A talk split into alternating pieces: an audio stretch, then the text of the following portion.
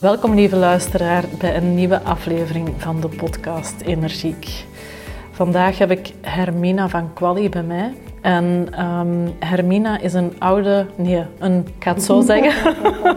en wij zijn allebei nog heel jong. Maar Hermina is een vroegere studiegenoot psychologie van mij. Ik zie ons zo nog zitten in een aula bij de prof van motivatiepsychologie. Dat zie ik echt nog, dat beeld dat wij zo met tweeën, met, allee, met die groene akko-boeken. En zo heel, ja, motivatiepsychologie was toch het favoriete vak. Ja, ja, maar we, we zaten ook altijd van voor, denk ik. Allee, nee, is dat niet? Ik denk dat jij nog iets strikter werd als ik. Ja, ik maak wel, dat doe ik nu nog altijd. Hè. Veel notities maken over alles en nog wat. Ja, ja. Schrijven is, uh, is mijn ding. En ik had die notities ook nodig om achteraf terug te kunnen reproduceren hoe dat, dat in elkaar zat. Wat ik wel ook nog weet, was dat jij heel gestructureerd je dag had en jij stopte altijd met werken om acht uur. Terwijl dat ik laat, allee, zo veel chaotischer was en dan zo om elf, twaalf, allee, tien, elf, twaalf uur nog door studeren. Zo. En jij werd, en dat ik dacht, allee, dat is een hele avond dat hij niet studeert. Hoe kan dat nu? Omdat ik meer een ochtendmens ben. Hè? Ah ja, en nog altijd. Nog altijd, Ah, ja. om acht uur. Hoe motiveer je mensen voor hun werk? Dat vraagstuk, dat was ooit de drijfveer om mijn studies psychologie aan te vatten. Toen ik 18 was en een studiekeuze moest maken, zei mijn toenmalige klastitularis, en dat is zo'n moment dat mij altijd is bijgebleven, Twiggy, jij kan alles studeren waar jij jouw zinnen op zet. Jij hebt de motivatie en gedrevenheid om eender wat te doen. Maar doe vooral iets wat je graag doet. Maar wat weet je daarvan op je achttiende, wat je graag doet of wat je later graag in, in je professionele leven gaat doen? En ik deed toen graag Latijn. Eh, ja, sorry lieve luisteraar, ik ben zo'n vreemd geval dat echt graag Latijn deed. Maar Latijn verder studeren, ja, dat zat er niet echt in. Ik heb mezelf toen een paar dagen opgesloten in de BIP op zoek naar studiekeuzes. En ja, wat je daar dan allemaal mee kan doen in je latere professionele leven. En toen kwam ik arbeids- en organisatiepsychologie tegen. Het werd omschreven als een studie waarbij men zoekt naar hoe mensen gemotiveerd te houden op het werk. En dat was het. Dat wou ik doen. Ik wou geen psychologie gaan studeren om therapeut te worden, dat zag ik echt niet zitten. Maar arbeids- en organisatiepsychologie en ja, op een diepgaand niveau bezig zijn met wat mensen motiveert, drijft uh, op hun werk, dat vond ik enorm fascinerend. En dat is een passie die ik deel met Hermina van Quali. Hermina van Quali is mijn vroegere vriendin van tijdens onze studies psychologie en zij is motivatie-experte en wetenschapper in hart en nieren. Zij is co-auteur van het boek Motiveren zonder controleren en ademt en leeft het ABC van motivatie voor thuis en op het werk. En wat dit nu precies is, het ABC van motivatie en hoe je voor jezelf een dagelijkse ABC-motivatie-check kan doen, zodat je kan floreren thuis en op het werk, ontdek je in deze nieuwe aflevering van de podcast Energiek. Veel luisterplezier.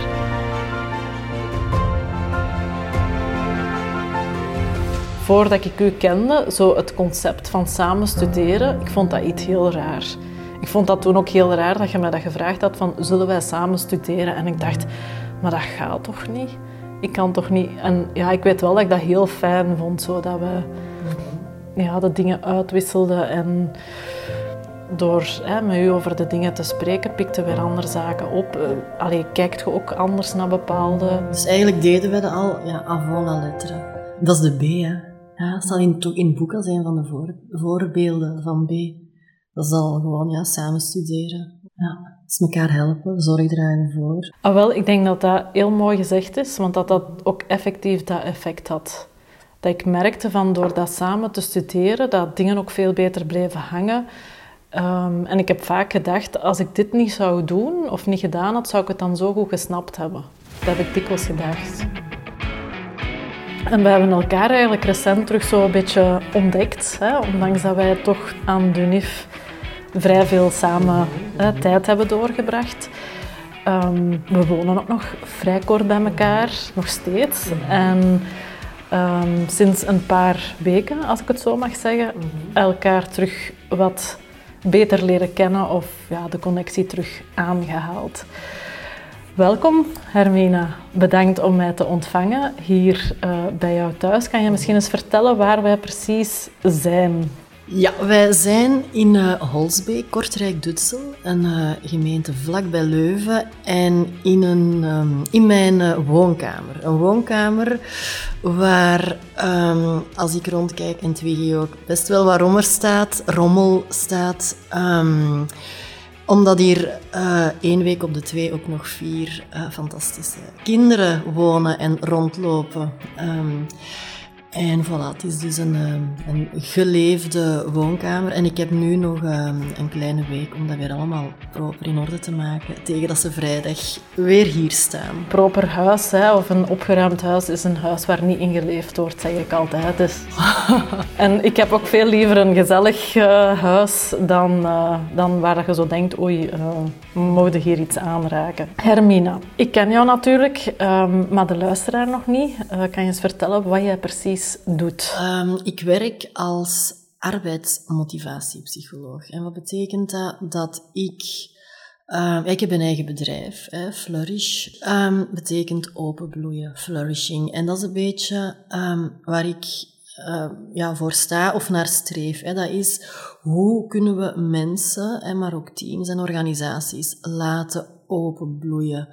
Um, ja, en gewoon al als, als ik het woord um, gebruik, ja, voel ik al zo'n kriebel. Dat is fantastisch. Gewoon mensen laten stralen, in hun energie zetten. En daar ben ik eigenlijk de hele dag mee bezig. Um, om vooral ja, het geven van keynotes, inspiratiesessies en workshops, trainingen. Um, en dat is fantastisch. Om, om te zien hoe dat je en dat is ook wel belangrijk. Eigenlijk, ik werk heel wetenschappelijk, um, evidence-based. Dus hoe dat je met een wetenschappelijke theorie heel ja, praktisch aan de slag kan gaan. En daar neem je groepen in mee, individuen, en geef je lezingen rond? Ja, lezingen is één facet, inspiratiesessies, keynotes. Ik vind dat super Um, maar dat is meestal het startpunt. Hè. Dat is oké, okay, wat, wat, over wat gaat dat nu? Wat is, hè? Het, we zullen het er straks over hebben, de ABC, wat is nu hè? motivatie? Um, maar dan natuurlijk, dat is één zaak, hoe ga je daar nu mee aan de slag in je leven? Hè? En, en het gaat dus, het is bruikbaar op je werk, maar de methodiek van motiveren via de ABC, ja, je kan dat evenzeer bij je kinderen toepassen. Ik ben momenteel bezig, Twiggy, het is een goede uitdaging. Hoe motiveer ik mijn vier kinderen, alle vier, om uh, aan tafel te blijven zitten tot de laatste klaar is met eten? Ja, voilà. En ik uh, probeer dat te doen via de zelfdeterminatietheorie, via het ABC. Nu zit ik een beetje op een tweestrijd. Ik heb heel veel zin om in te duiken op en hoe pak je dat dan aan. Maar misschien dat we, vooraleer we daar induiken, wel eens kunnen luisteren naar wat is dat, die ABC-motivatietheorie? Wat betekent dat precies? Ja, um, de, de basis, dat is, heel, ja, dat is heel belangrijk. Het is niet mijn verhaal. Hè. Dus ik ben geen motivatiegoeroe. Die, eh, nee. Ik baseer me op de zelfdeterminatietheorie. Dat is een van de meest invloedrijke theorieën van deze eeuw rond motivatie. Ik pas dat toe op arbeidsmotivatie. Hoe motiveer je mensen ja, voor hun werk? Ja, um, en ja, in, in het boek hè, dat ik met Anja van den Broek heb geschreven, uh, prof van de KU Leuven, daarin is de titel Motiveren zonder controleren. En dat is eigenlijk de kern. Dus dat betekent dat we onszelf en anderen gaan motiveren zonder macht, zonder status, zonder controle. Um, en dat is niet evident. Hè. Um, het is eigenlijk mensen motiveren vanuit vertrouwen. En dan gebruik je daar het ABC voor. Zonder macht, zonder uh, controle en vanuit vertrouwen. Menig bedrijfsleider wordt zenuwachtig van uh, zulk statement, denk ik dan. Ja, ja, want ik gaf eind juni een, een lezing voor een, uh, toch wel een, een grote organisatie. En de CEO was erop aanwezig en die belde heel enthousiast de HR-director op, die mij had uitgenodigd. En die zei, ah leuk, straks uh, de lezing motiveren en controleren. En um, dan moesten we even snel schakelen. Nee, het is motiveren zonder controleren. Um, dus dat klopt, dat is niet evident. Uh, motiveren met controle is natuurlijk pak gemakkelijker. Maar is het dan nog motivatie? Jazeker. ja. Misschien helpt het u als ik de vier motivaties eens uitleg. Want kijk, ik ben en ik blijf een wetenschapper. En um, wat ik vaststel is dat ik heel vaak in organisaties kom en heel wat moet rechtzetten. Um, bijvoorbeeld al de, de definitie, ik kan u aan de luisteraar vragen, denk eens bij uzelf, intrinsieke motivatie, wat is dat? Wel, het antwoord dat ik het vaakst krijg is, ah ja, motivatie die uit uzelf komt. Wel, dat is het dus niet. Hè. Uh, intrinsieke motivatie betekent dat de taak u trekt ja, spreekt u aan, absorbeert u, je komt in een flow. Um, het is vanuit plezier of interesse. Maar ja, er is ook een motivatie die uit uzelf komt, die heel negatief is. Ja, dus we hebben één is de intrinsieke motivatie, die is goed. En dan heb je nog drie vormen extrinsieke motivatie. En wat bedoel je met uh, motivatie die uit jezelf komt, maar die negatief is? Uh, dat is een van de drie vormen van extrinsieke motivatie. En extrinsiek betekent je doet iets omwille van het gevolg. Ja, dus niet omwille van de taak zelf. En eentje, en dan noem ik de flitspaal, Um, dan stel ik de vraag aan, aan het publiek. Wie van jullie durft er wel eens remmen? Als je een flitspaal ziet, ja, bijna, ik denk alle handen of bijna hè, gaan in de lucht. Wie geeft erna terug gas? Alweer heel veel handen in de lucht. Wel, een flitspaal is één manier om ons te motiveren. Ja. Dat noemen we externe dwang. Maar een flitspaal, ja, heel duurzaam is dat niet. Ja? Uh, eens er voorbij. En je moet hem ook al zien, natuurlijk. Of ai, geflitst. En een, een leuke vraag, hè, misschien ook voor de luisteraar, is hoeveel flitspalen heb jij in uw werking, in uw, ja, uh, of in uw gezin, aan de ouders die luisteren. Um, en ja, flitspalen, dat is dus motiveren met controle, met dwang, dreigen met een straf, uh, belonen. Um, voilà, dus, en dan is er nog een vorm, dat is de tweede vorm van extrinsieke motivatie. En die is soms nog negatiever dan een flitspaal. Dat noemen we interne dwang. Dat is mensen motiveren uh, vanuit schuld, schaamte of angst. En um, ja, dat is heel negatief. Dit, interne dwang, is de grootste predictor van burn-out op de werkvloer. Ja, en dit is een soort motivatie die uit uzelf komt, hè, om op uw vraag terug te komen, maar die is echt niet positief. En als leidinggevende of, of directie of HR, ja, kun je die interne dwang ja, gaan verhogen of verlagen natuurlijk. Als je merkt dat iemand iets doet vanuit schuld, ja, dat is niet de, dat is niet de goede motivatie. Heel veel negatieve gevolgen aangekoppeld. Ja, voor mij, als ik dat dan relateer aan um, de werking of het, het, het coachingsproces met klanten, schuldgevoel is iets wat heel vaak naar boven komt. Um, en dat komt vaak, of is komt voort uit het internaliseren van iets wat oorspronkelijk extern was. Hè. De, de ouder of hè, vader, moeder die bepaalde richtlijnen meegeeft uh, van zo doen we dat hier in dit gezin. En als je daar gaat, uh, ja, als je gaat gedragen daartegen, tegen die regels ingaat, hè, bijvoorbeeld um, een regel kan zo zijn uh, hard studeren en goede punten halen, maar je komt dan thuis met een minder goed rapport, dan heb je een schuldgevoel. Omdat dat niet volgens de regels is hè, van, van, het, ja, van het gezin waar dat je... En dat schuldgevoel, of, of die regels gaat je internaliseren en gaat je herhalen. Waardoor dat schuldgevoel alleen maar dieper en dieper en dieper in een gedragspatroon uh, gevormd wordt. Dat is een van de allee, mogelijke ontstaansredenen van een schuldgevoel.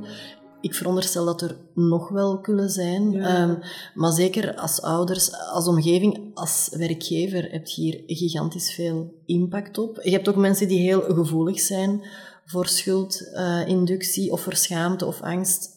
Anderen een heel pak minder. Wat dat ik vooral vaststel, is dat heel veel mensen um, heel... Sommigen doen zelfs tot 80% van hun job vanuit schuld. Vanuit schaamte. Dus dat betekent niet dat zij iets... Dus de taak in C trekt hun niet, maar ze willen gewoon ja, schuldgevoel vermijden, stoppen met werken vrijdag om drie uur, no way. Niet omdat ze plezier ervaren in hun job, maar omdat ze zich anders schuldig zouden voelen. Gaan sporten in de lunchpauze? Nee, vanuit schuldgevoel. Ja, omdat ze anders uh, ingaan tegen de ongeschreven regels van dat doe je niet. Hè? Dat doe je niet in deze organisatie. Of als je om drie uur, ik had vroeger zo'n leidinggevende, als ik om drie uur naar, naar huis ging, dan zei hij dat ook. Heb je een halve dag verlof of zo? Hè?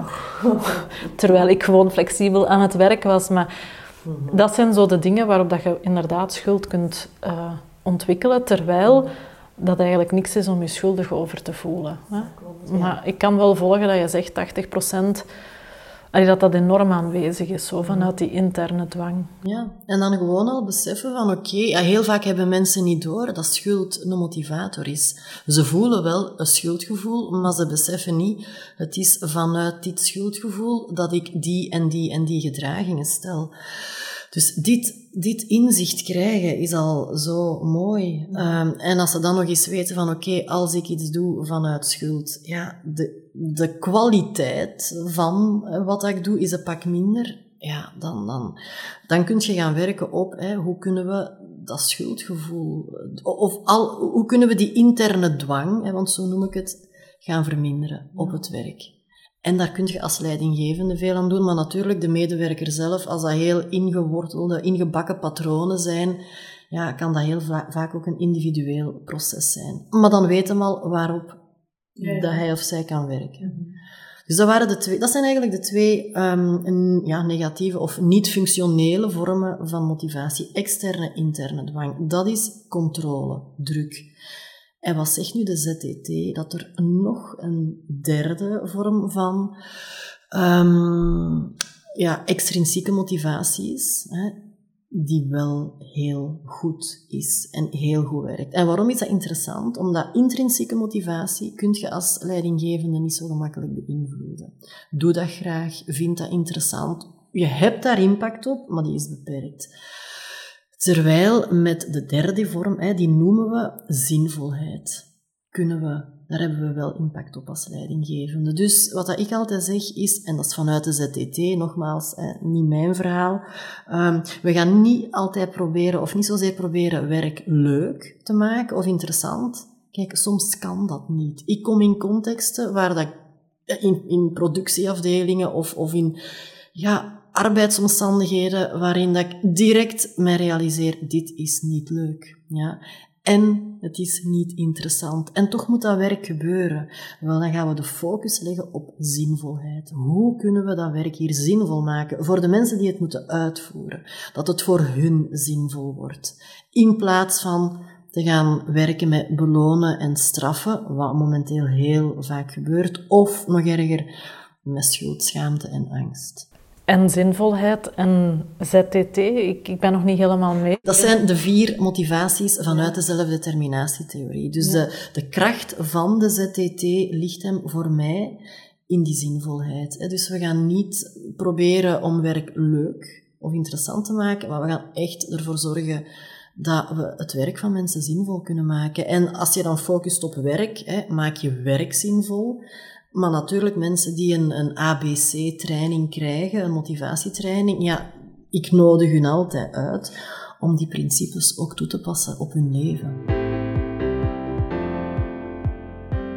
Zinvolheid en intrinsieke motivatie samen, dan noemen we uh, high quality motivatie. Om in ene zin te zeggen, we gaan werk leuk, interessant of zinvol maken. Dus die zinvolheid komt erbij en dat is ook een, een heel duurzame high quality motivatie. Maar extrinsiek. Hè. En ik, stel vaak de vraag, hè, uh, is intrinsieke motivatie de beste?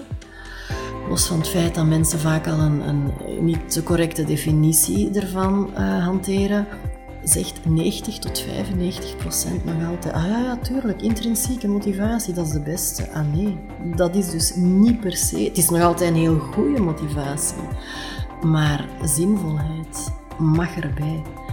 En we kunnen, ook al is ons leven niet altijd even leuk, iedereen kan wel momenten indenken van dit is niet leuk, we kunnen wel ervoor zorgen dat we dan nog zinvol bezig zijn. En dat doet mensen ook flourishen en openbloeien. Zinvolheid, um, hoe relateert dat aan ABC, hè, waar we het in het begin al eventjes over gehad hebben? Uh, wel, ABC, misschien voor de luisteraar die het nog niet kent. Uh, eh, ABC, en dat is iets heel gek, zijn behoeften. Ja?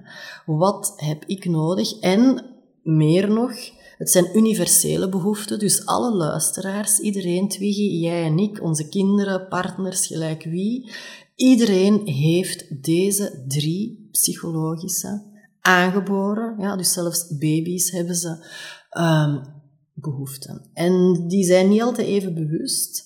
Um, en los van, um, opvoed, uh, op, ja, los van opvoeding, maar ook los van uh, onderwijs enzovoort, cultuur, alle culturen. Dus iedereen herkent ze in zichzelf. En um, als die vervuld zijn, dan bloeien we open. Meer nog, ik zal zeggen wat het is. A staat voor autonomie, ja. B staat voor verbinding en C voor competentie.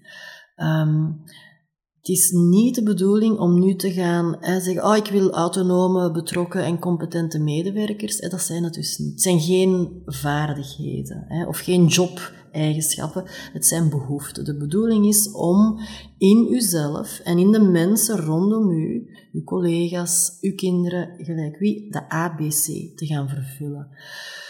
En dat is niet zo evident. En dat geeft dan zinvolheid? Er is een studie uit 2020 en een, uh, gepubliceerd, een meta-analyse in 30 Europese landen. Ja, je ziet dat ik nog altijd een wetenschapper ben. Ik vind dat fantastisch. Op drie tijdstippen gemeten en ze zagen dat het ABC um, een van de belangrijkste predictor was van zinvolheid op het werk. En uh, een, een, belangrijke predictor dan bijvoorbeeld gewerkte uren, benefits, uh, jobzekerheid enzovoort. Dus de ABC.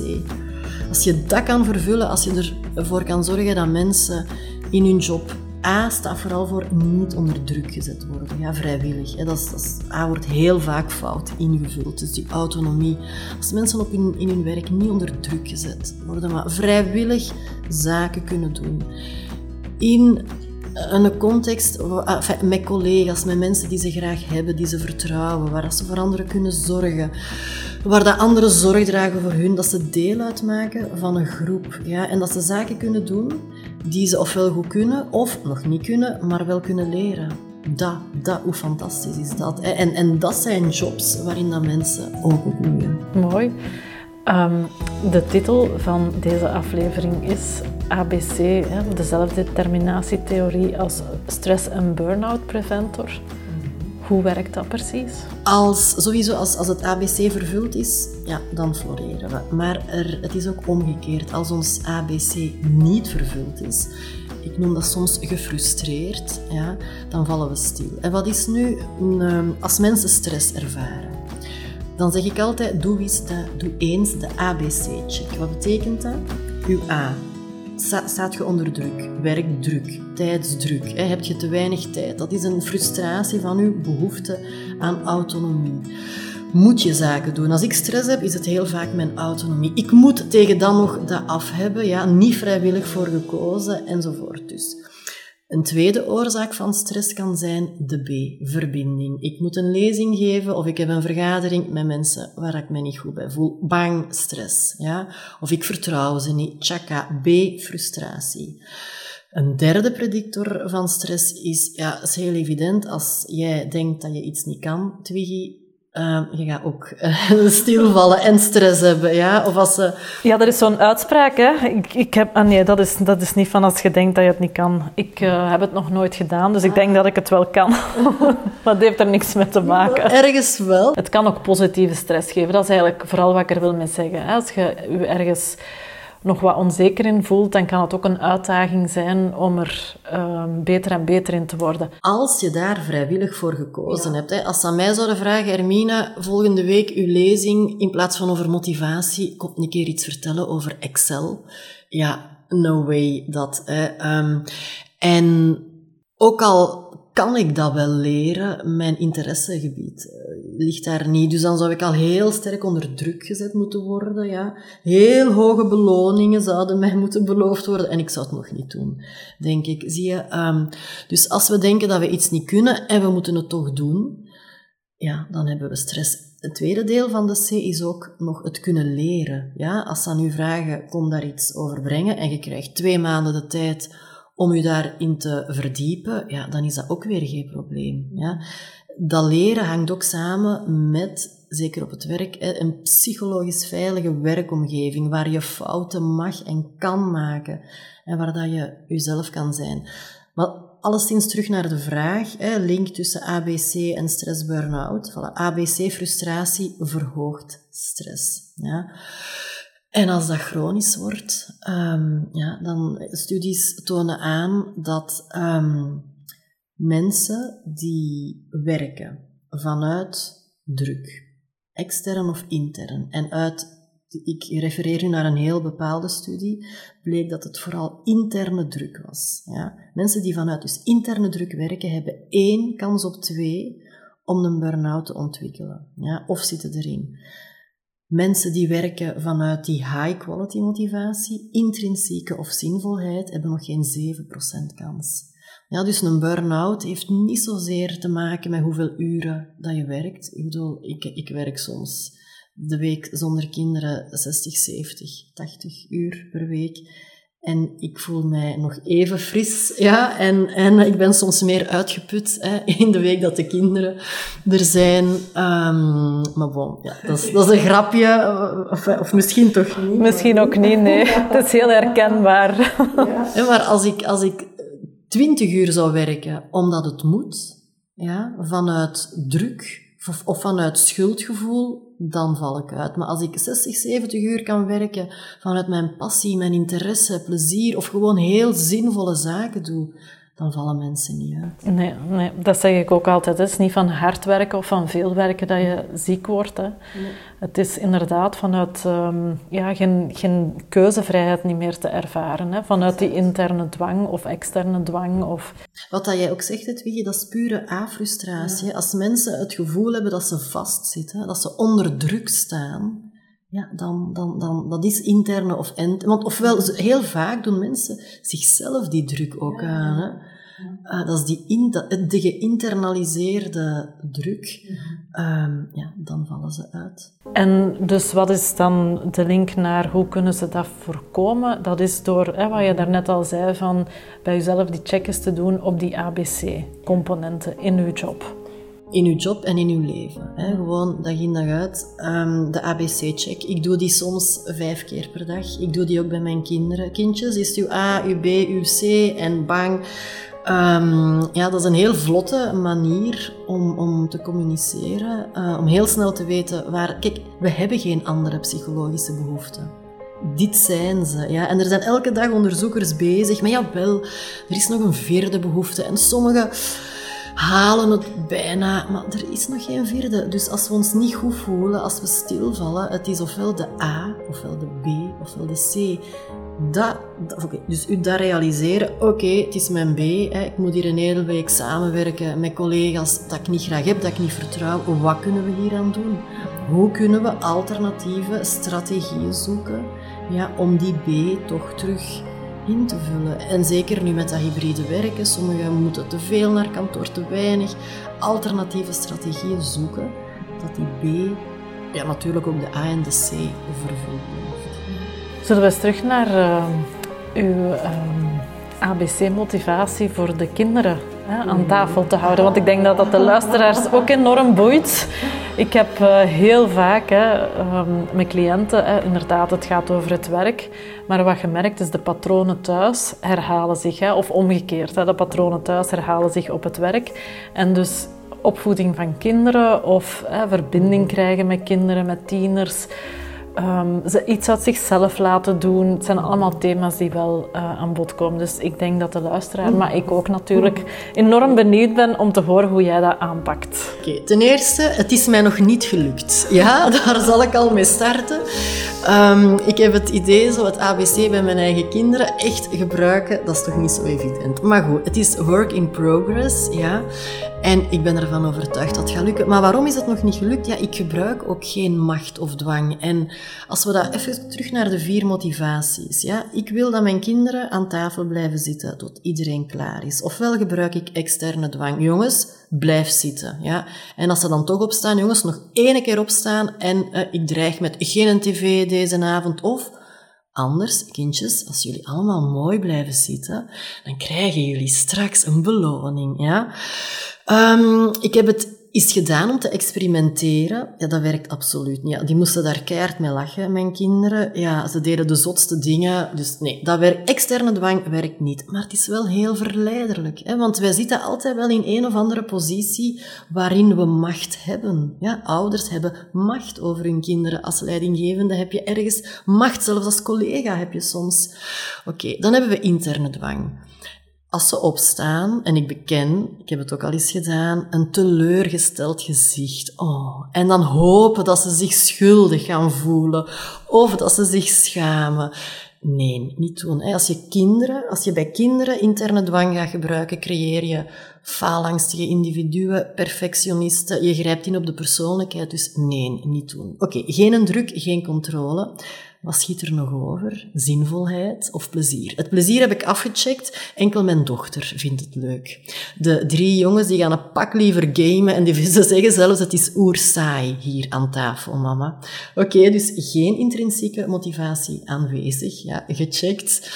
En ik denk dat dat ook heel, bedoel, ik vertel het nu voor aan tafel blijven zitten, maar ik nodig zo de luisteraar eens uit pas dat eens toe op een ja, wekelijkse vergadering. Ja? Wie, wie, wie, wie vindt de vergadering leuk of interessant? Of wie zit er omdat het moet? En wie zit er om een schuldgevoel of, of vanuit angst? Hè? Dus dan heb ik nog die zinvolheid. Ja, kindjes, het is heel belangrijk voor mij en voor het gezin en voor jullie dat wij hier één moment aan tafel hebben om samen te praten, zaken uit te wisselen enzovoort. En dit, dit is het. Dit is hem, ja. Maar ik kan dat niet op twee seconden of zinvol maken. Maar hier ben ik op aan het werken. En hoe doe ik dat dan? Via de ABC. Geen druk zetten. Ja. Als ik druk zet, ben ik ze kwijt. De B. Hè. Zorgen dat het leuk is, vertrouwen ik zorg voor jullie, jullie voor mij enzovoort. Hè, we zijn hier gezin. En dan de C, ja, zorgen dat ze over hun zaken kunnen vertellen, dat veilig is. Dat... Ik vind het heel uh, mooi dat je het zo vertelt, omdat ja, ik heb twee tienerdochters. Het was zeker ook een uitdaging bij ons.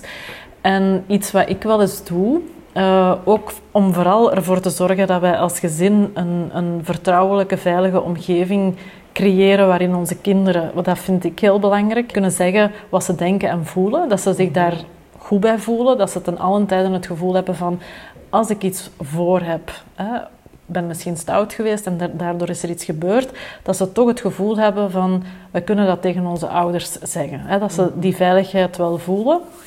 En um, wat, dat, wat dat ik bijvoorbeeld heel vaak doe, is dan zeg ik, ik heb een nieuwe regel. En dan, dan gaan ze bij ons al achterover en dan zeggen ze, oh, mama heeft weer een nieuwe regel bedacht. Maar meestal vinden ze het wel leuk. En ondertussen gebruiken ze het zelf ook. Zeggen ze van, ik heb ook een nieuwe regel. Hè. Ehm, en dan bijvoorbeeld aan tafel blijven zitten en zorgen dat iedereen evenveel tijd krijgt om eens hè, wat te babbelen of te spreken of een, een verhaal te doen. Ja, dat zorgt er zo allee, ja, bij ons dan voor dat... Ehm, het moment aan tafel met het avondeten ook echt een gezellige moment geworden is. Ehm, corona heeft daar zeker in geholpen. Want dan zaten we elke avond met vier aan tafel. Daarvoor was dat niet altijd zo. En dat is dus ook wel iets wat ik, wat ik absoluut heb vastgehouden.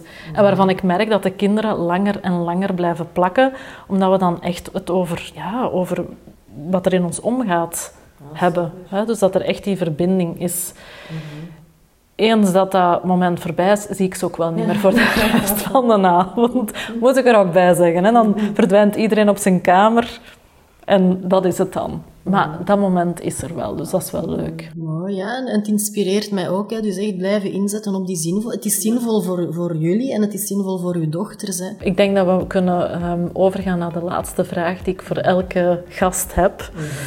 Deze podcast is er voor de drukke professional die meerdere ballen in de lucht houdt en daarbij toch zijn energieniveau op peil wil houden.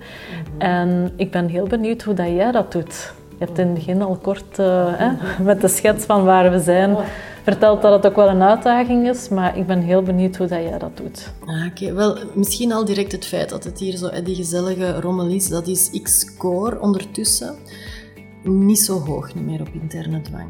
Wat betekent dat ik uh, probeer... Ja, ik ga nog altijd zaken doen vanuit schuldgevoel, ja, maar zo weinig mogelijk. Ja. En, en als je vanuit schuldgevoel, als, als je dat kan loslaten, ja, dan komt er al zoveel innerlijke vrijheid. Um, dus dat is één facet. En dat betekent ook, interne dwang creëert perfectionisme. Ik ben niet perfectionistisch. Heerlijk, heerlijk. Um, maar ik doe heel vaak de ehm, ABC-check. Ja. En dat betekent, want het klopt, hè, met vier kinderen tussen 8 en 15, ja, een heel drukke job. Het is, het is, um, het is druk. ABC-check. 1. Ben ik hier zaken aan het doen waar ik vrijwillig voor gekozen heb? Ja? Of word ik onder druk gezet? De twee, eh, altijd u omringen, en dat is zo belangrijk met mensen waar je, wat dat jij zei aan tafel, Twiggy, uzelf bij kan zijn. Ik, geen maskers opzetten. Ik stak zoveel energie in. Bij die persoon ben ik die Hermina, dan ben ik die Hermina, dan die. Wel, nee, mensen zien nu altijd dezelfde Hermina, ja, of toch, toch de, de grootste gemeenschap, deler, maar... Maar zo ervaar ik u ook heel erg op social media. Hè. Als ik u daar foto's zie, dan, dan denk ik echt iedere keer, ja, dat is Hermina, hè. Dat, is, dat is echt de authentieke Hermina, dus dat is wel dat is mooi. Hè. Dat is ook hetgeen wat aantrekt natuurlijk, hè? dat je jezelf kan zijn. Ja, en wat, wat, wat mij ook energie geeft en vrijheid, maar dat is die B, hè, je omringen met mensen waar dat, dat kan. En dan de C, ja, dat is um, zaken doen die je goed kan. Ja, dat is, dat is een, klassieker. Maar wat dat bij mij, ik ben nu ook weer twee dagen op, op training geweest, in lightness en depth. Hoe mooi is dat? Hè?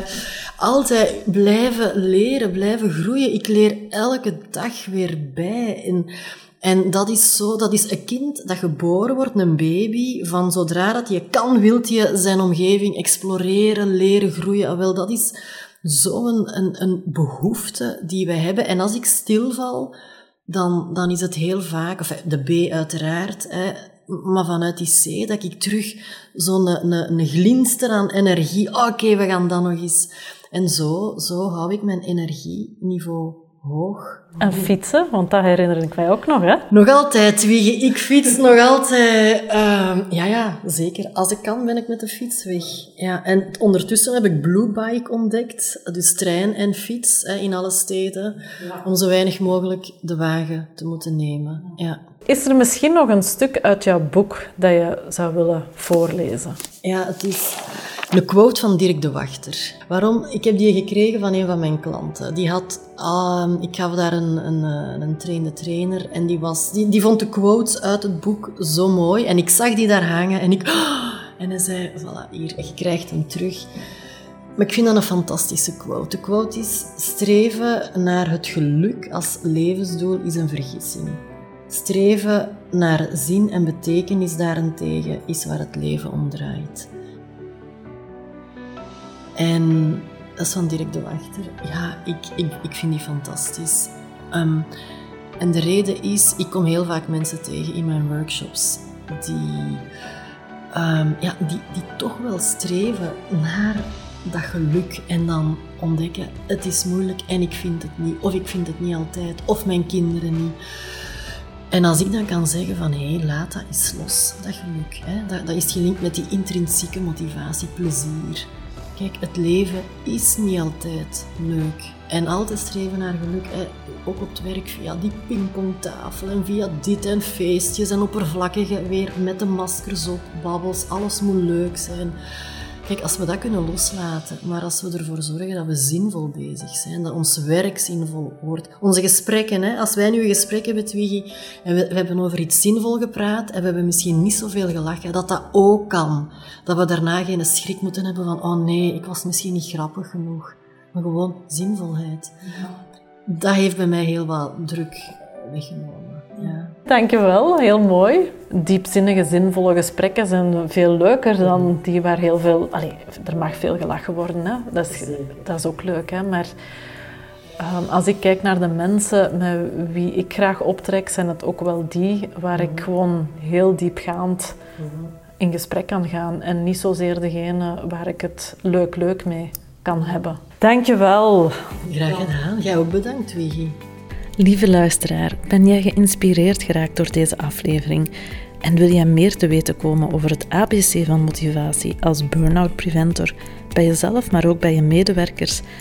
Dan hebben Hermina en ik goed nieuws, want wij organiseren op donderdag 2 februari 2023 een themaavond waarbij we dieper ingaan op wat nu die high-quality motivatie is, in tegenstelling tot dwang, waardoor jij en je medewerkers kunnen gaan floreren in plaats van leeglopen en hoe je hiervoor kan zorgen.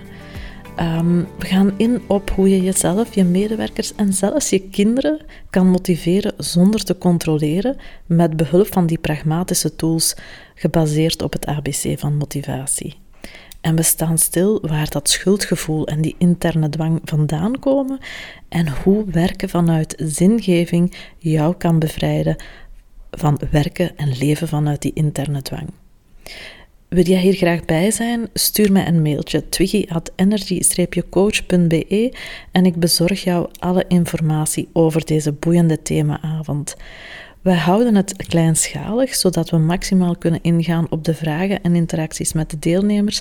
Dus wil jij hier graag bij zijn, laat het mij zo snel mogelijk weten. En Hermina en ik ontvangen jou heel graag tijdens deze themaavond op donderdag 2 februari in het jaar 2023 is dat dan al. Graag wil ik je nog bedanken voor het luisteren naar deze aflevering van de podcast Energiek en graag tot de volgende keer. Bedankt voor het luisteren naar Energiek.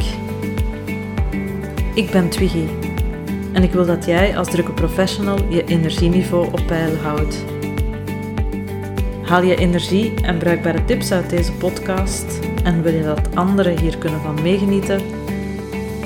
Deel deze podcast met jouw vrienden, familie, collega's of geef deze podcast een review. Dat zou ik heel fijn vinden. Ik wens je nog een energievolle dag en tot de volgende aflevering.